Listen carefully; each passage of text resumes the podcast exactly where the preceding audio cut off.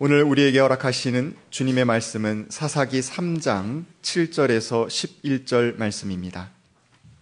이스라엘 자손이 주 하나님을 저버리고 바알과 아세라를 섬겨 주님께서 보시기에 악한 일을 저질렀다. 주님께서 이스라엘 백성에게 크게 분노하시고 그를, 그들을 메소포타미아 왕 구산 니사다임의 손에 넘겨주셨다. 이스라엘 자손이 구산 니사다임을 여덟 해 동안 섬겼다. 이스라엘 자손이 주님께 울부짖으니 주님께서 그들을 구하여 주시려고 이스라엘 자손 가운데서 한 구원자를 세우셨는데 그가 곧 갈렙의 아우 그나스의 아들인 온니엘이다.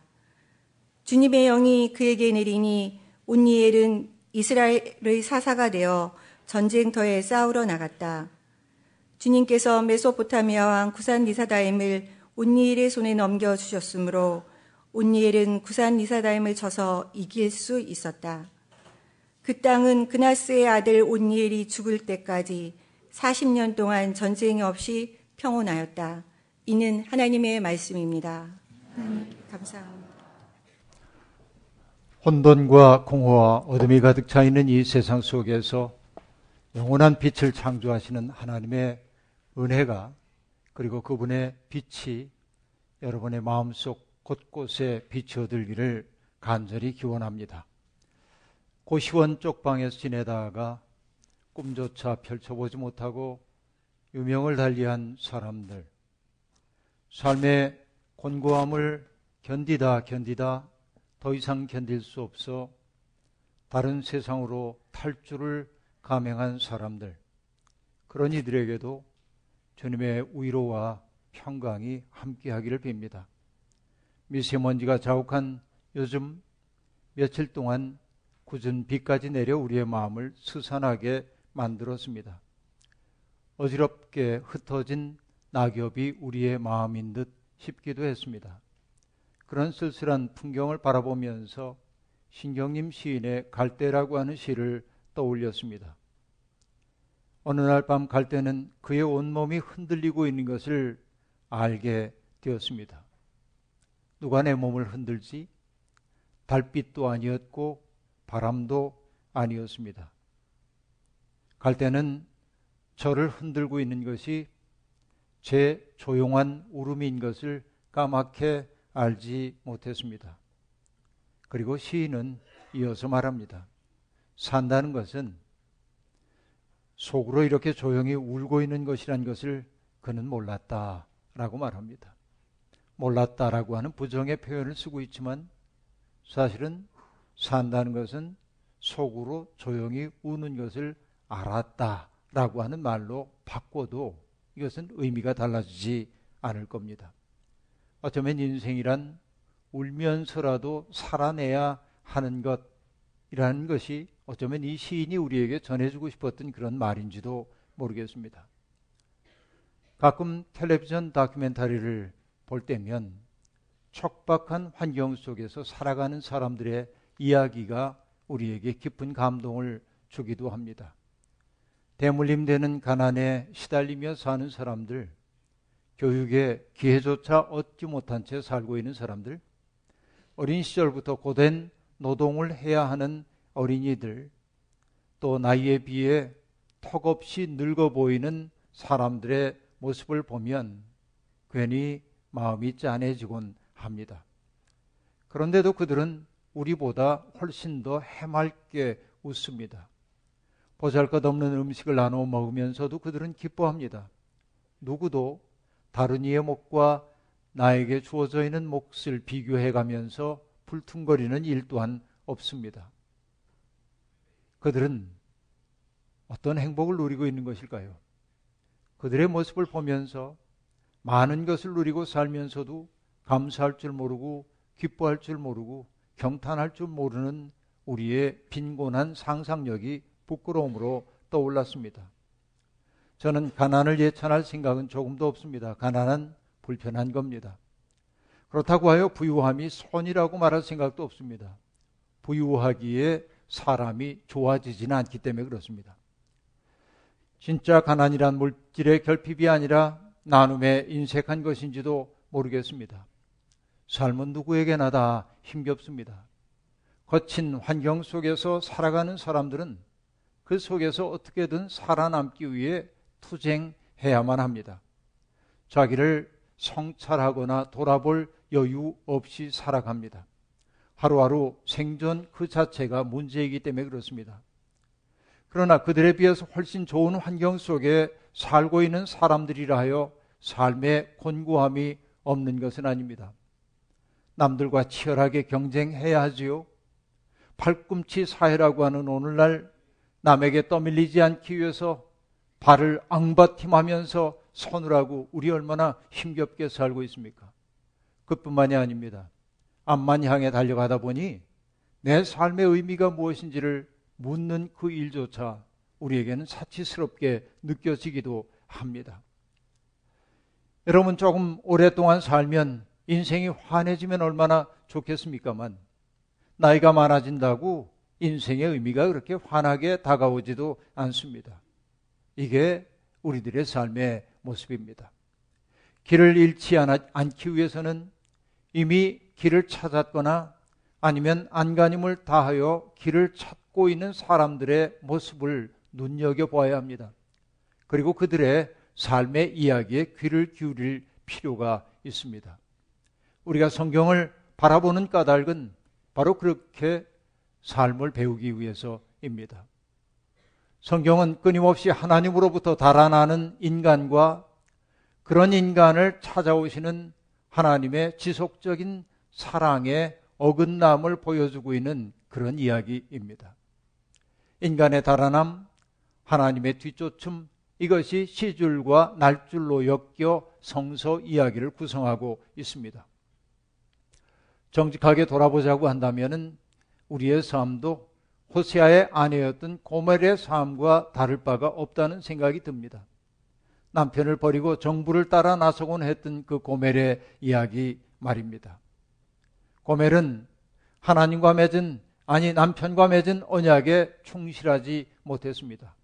그런 의미에서 하나님과 맺은 언약에 충실하지 못한 우리의 모습은 고멜과 다를 바가 없다는 생각이 듭니다.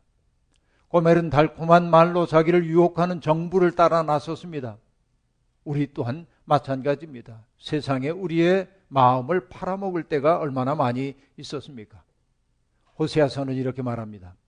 그는 자랑하기를 나는 나의 정부들을 따라가겠다. 그들이 나에게 먹을 것과 마실 것을 대고 내가 입을 털옷과 모시옷과 내가 쓸 기름과 내가 마실 술을 댄다 하는구나. 그 정부가 그에게 행복을 줄 것처럼 여겨져 고멜은 그를 따라 나섰습니다. 하나 욕망을 따라가는 그 길은 진정한 행복의 길이 아니었습니다. 욕망과 쾌락을 붙여놓는 사람들을 향해 주님은 이렇게 말씀하십니다. 내가 그를 사막처럼 메마르게 하고 메마른 땅처럼 갈라지게 하여 마침내 목이 타서 죽게 하겠다. 하나님의 가혹한 심판처럼 보입니다. 그러나 이것은 하나님이 가혹하게 그들을 심판하신다는 말이 아니고 그가 따라갔던 그 삶의 결과가 그런 결실로 맺혀질 수밖에 없다는 사실을 이렇게 표현한 것이라고 봐야 할 겁니다.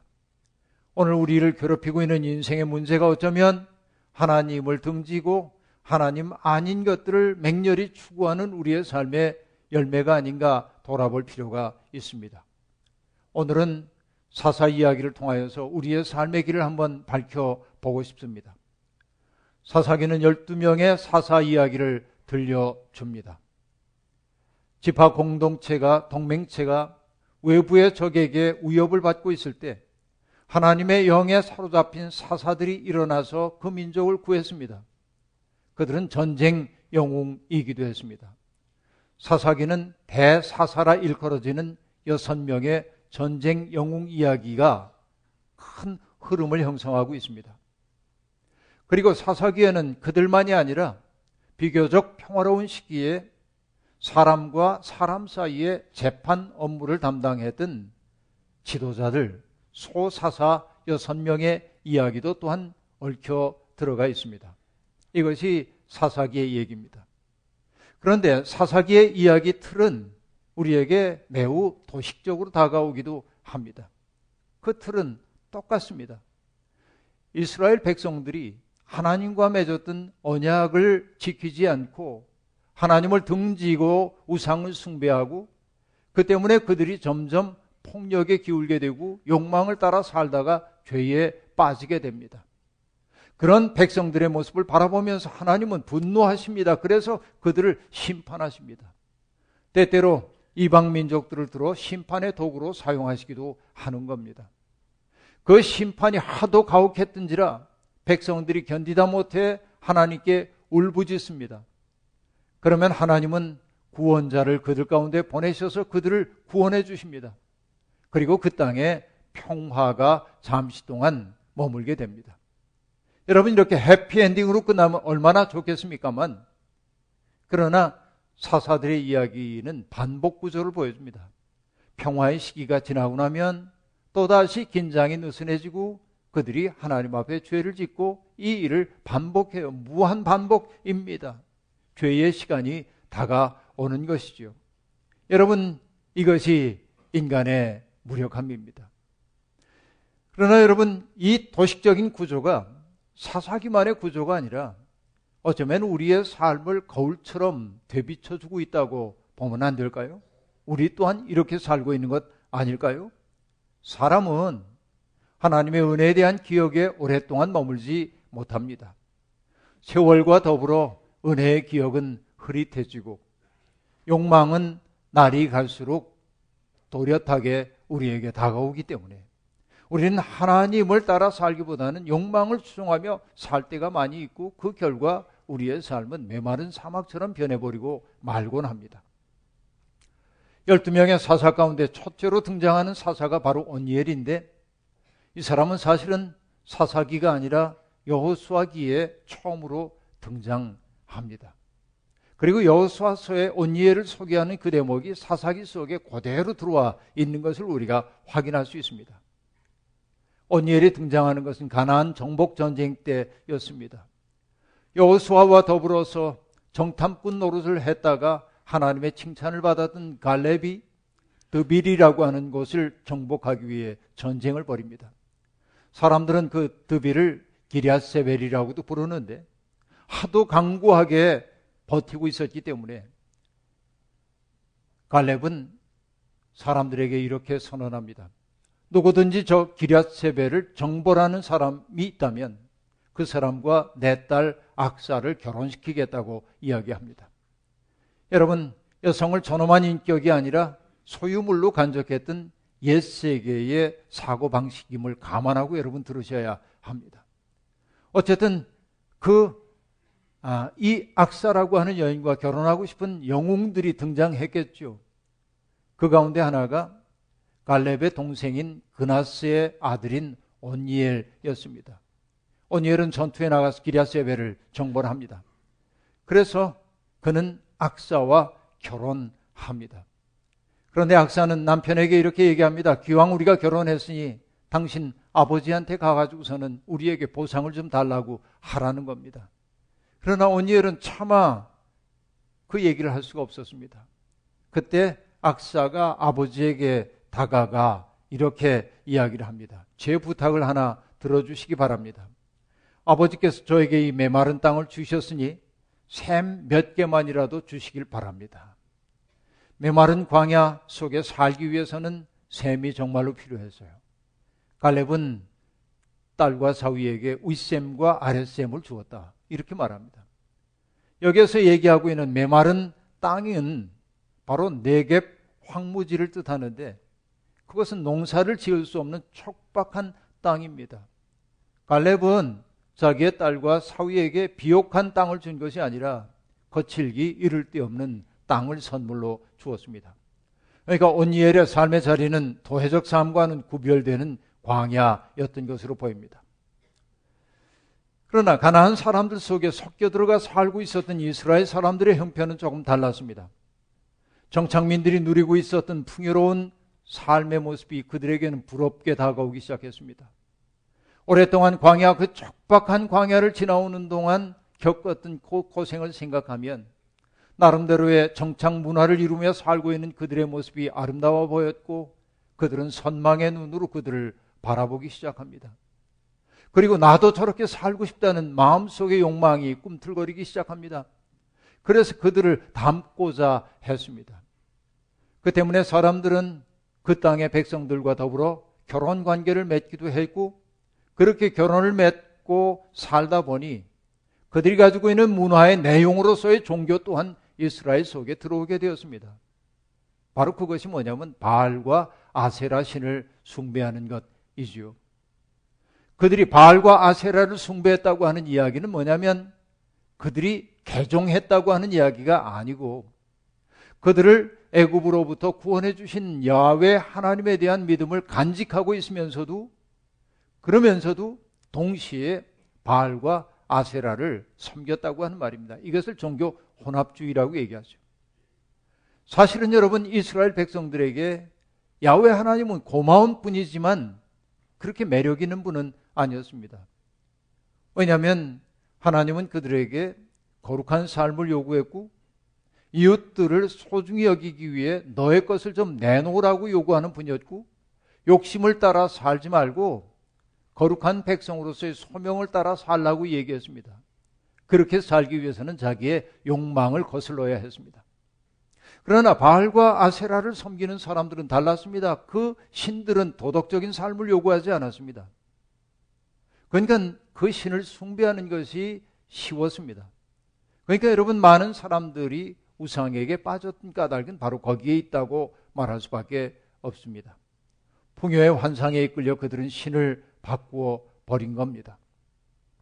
여러분 바알과 아세라를 섬기느라고 그들은 하나님을 저버렸습니다. 하나님을 저버리고 보니 이웃들을 외면하며 살게 되었습니다. 악을 저지르게 되었습니다. 오늘 읽었던 본 말씀 7절의 짤막한 구절 속에 세 가지의 핵심적인 사항이 등장하고 있는데 하나님을 저버렸다. 우상을 섬겼다. 악한 일을 저질렀다. 이렇게 말합니다. 이것은 셋이지만 하나입니다. 우상을 섬기는 게 하나님을 저버림이죠. 하나님을 저버린 삶이 뭐냐면 악을 행하는 거예요. 악이라고 하는 것은 다른 것 아닙니다. 자기의 욕망을 하나님처럼 섬기는 삶이 거두는 결실이 악이라고 말할 수 있겠습니다. 여러분, 인간의 의무가 도대체 무엇이겠습니까? 인간의 의무는 자기를 뛰어넘는 데 있습니다. 자기의 욕망 속에 갇혀 있어서는 인간답게 살 수가 없어요. 자기를 뛰어넘기 위해 인간에게 요구되는 것은 무엇입니까?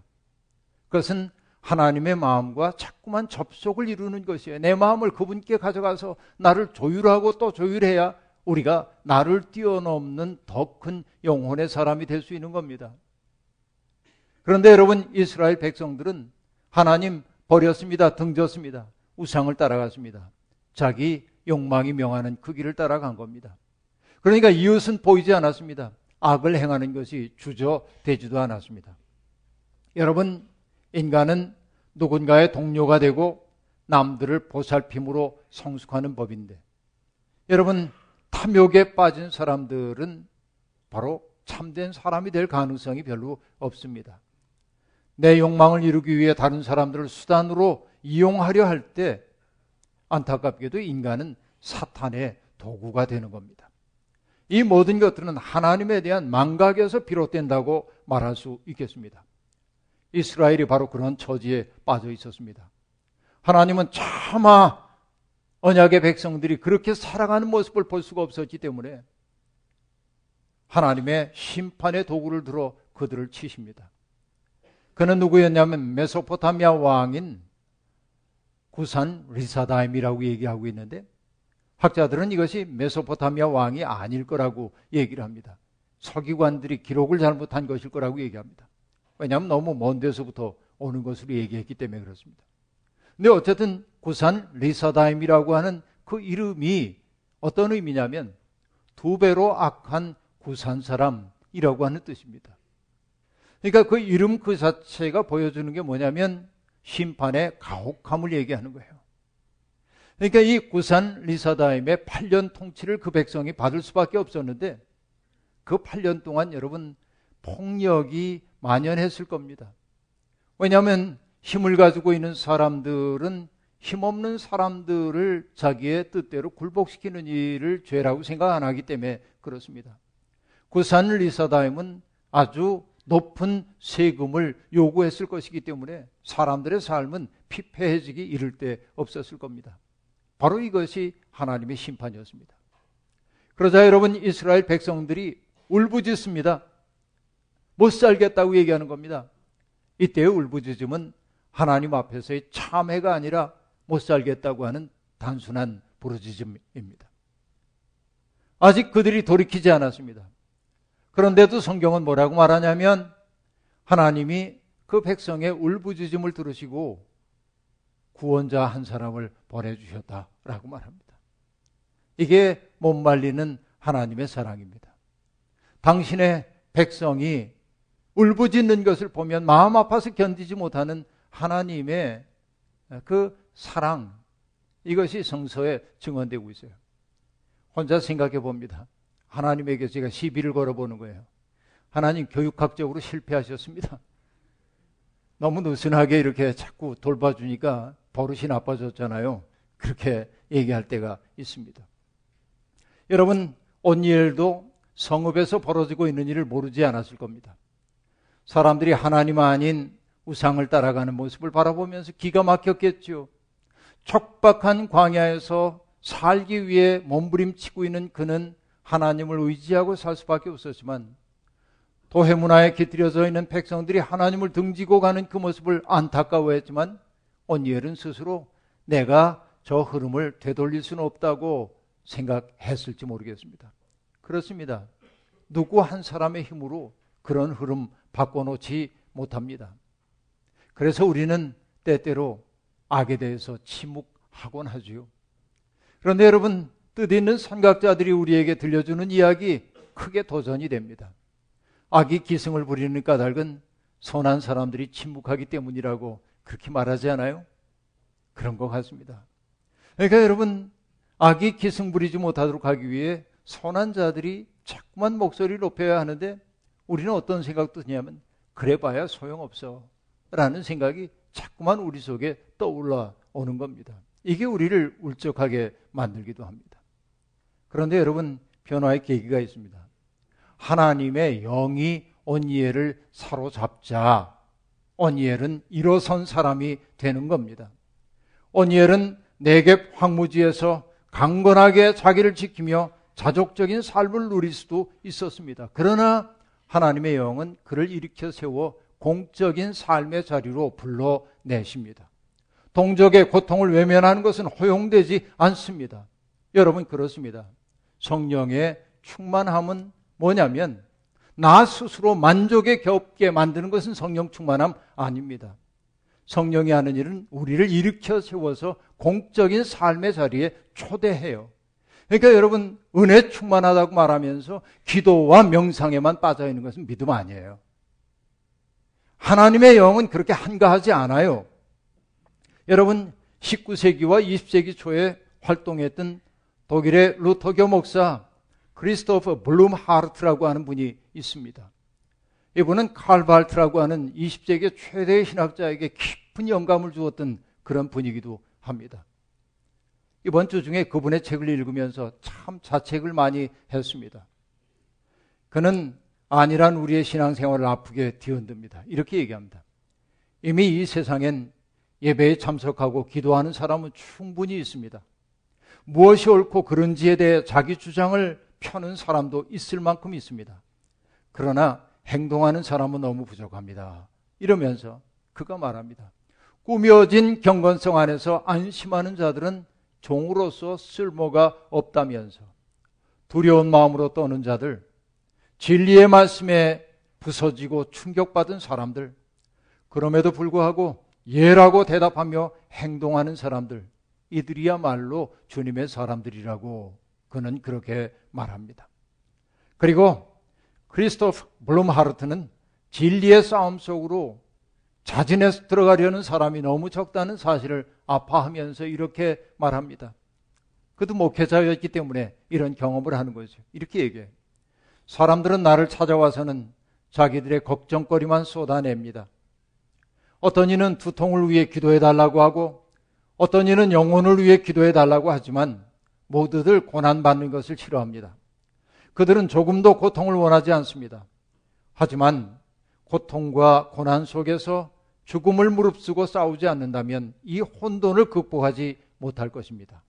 하나님의 자녀들에게는 오직 싸움만이 유일한 선택이며 하나님께 무릎을 꿇지 않는 모든 것에 대항해서 담대하게 하나님의 권리를 주장하는 것 외에는 딴 길이 없습니다. 이게 그가 우리에게 들려주는 이야기입니다. 오니엘은 진리의 말씀에 부딪혀 깨진 사람입니다. 그리고 두려워했지만 기쁘게 예라고 응답한 사람입니다. 그는 사사가 되어 전쟁터에 나가서 결국 구사다인 리사다임을 물리쳤습니다. 민족을 구했습니다. 그것은 그의 승리였지만 사실은 하나님의 승리였습니다. 그래서 성경은 그 사실을 이렇게 말하죠. 주님께서 메소포타미아 왕 구산 리사다임을 온니엘의 손에 넘겨 주셨으므로 그러니까 그가 승리할 수 있었던 것은 하나님이 그를 넘겨 주셨기 때문이에요. 온니엘은 구산 리사다임을 쳐서 이길 수 있었다. 하나님과 하나님의 영을 받은 사람이 함께 구원을 이루어내고 있음을 보여줍니다. 우리가 세상에서 벌이는 싸움은 우리의 싸움이 아니라 하나님의 싸움이 되어야 합니다. 그래야 우리 영혼이 황폐해지지 않을 수 있고, 그래야 결실이 눈에 보이지 않는다고 쉽게 좌절하지 않는 사람이 될 수 있습니다. 그리고 성경은 온니엘이 죽을 때까지 40년 동안 전쟁이 없는 평온의 나날이 지속되었다고 말합니다. 평화의 시간이 과연 그렇게 길게 지속되었는지는 알 수 없습니다. 다만 우리는 창조적인 긴장이 사라질 때 영혼의 전락이 시작된다는 사실을 이후에 본문을 보면 알 수 있습니다. 오늘 본문에 이어지는 대목은 이렇게 시작되죠. 이스라엘 자손이 다시 주님께서 보시기에 악한 일을 저질렀다. 마치 데자뷰와 같습니다. 반복입니다. 이게 어쩔 수 없는 인간의 모습입니다. 하지만 그런 핑계로 우리의 현실을 합리화해서는 안 됩니다. 반복하면서도 기억고 앞을 향해 한 걸음씩 나아가야 합니다. 하나님의 통치를 이 땅에 실현하기 위해 분투해야 합니다. 모두가 깨어있지 못하더라도 깨어있는 소수가 그 역사를 아름다운 방향으로 밀어붙이는 법입니다. 오늘 하나님의 일꾼으로 부름받은 우리들은 바로 깨어있으라는 부름 앞에 서 있는 것입니다. 오니엘은 자족적인 자기 만족 속에 머물지 않고 공적 정의를 실현하기 위해 자신의 안위를 깨뜨렸습니다. 여러분, 우리는 바로 그 일에 부름받은 사람들입니다. 하나님의 영이 우리를 사로잡고 있습니다. 사회적인 소외와 아픔을 겪고 있는 사람들을 위해 노력해야 합니다. 그들이 마음 놓고 울 수 있는 품이 되어주기 위해 마음을 열어야 할 때도 있습니다.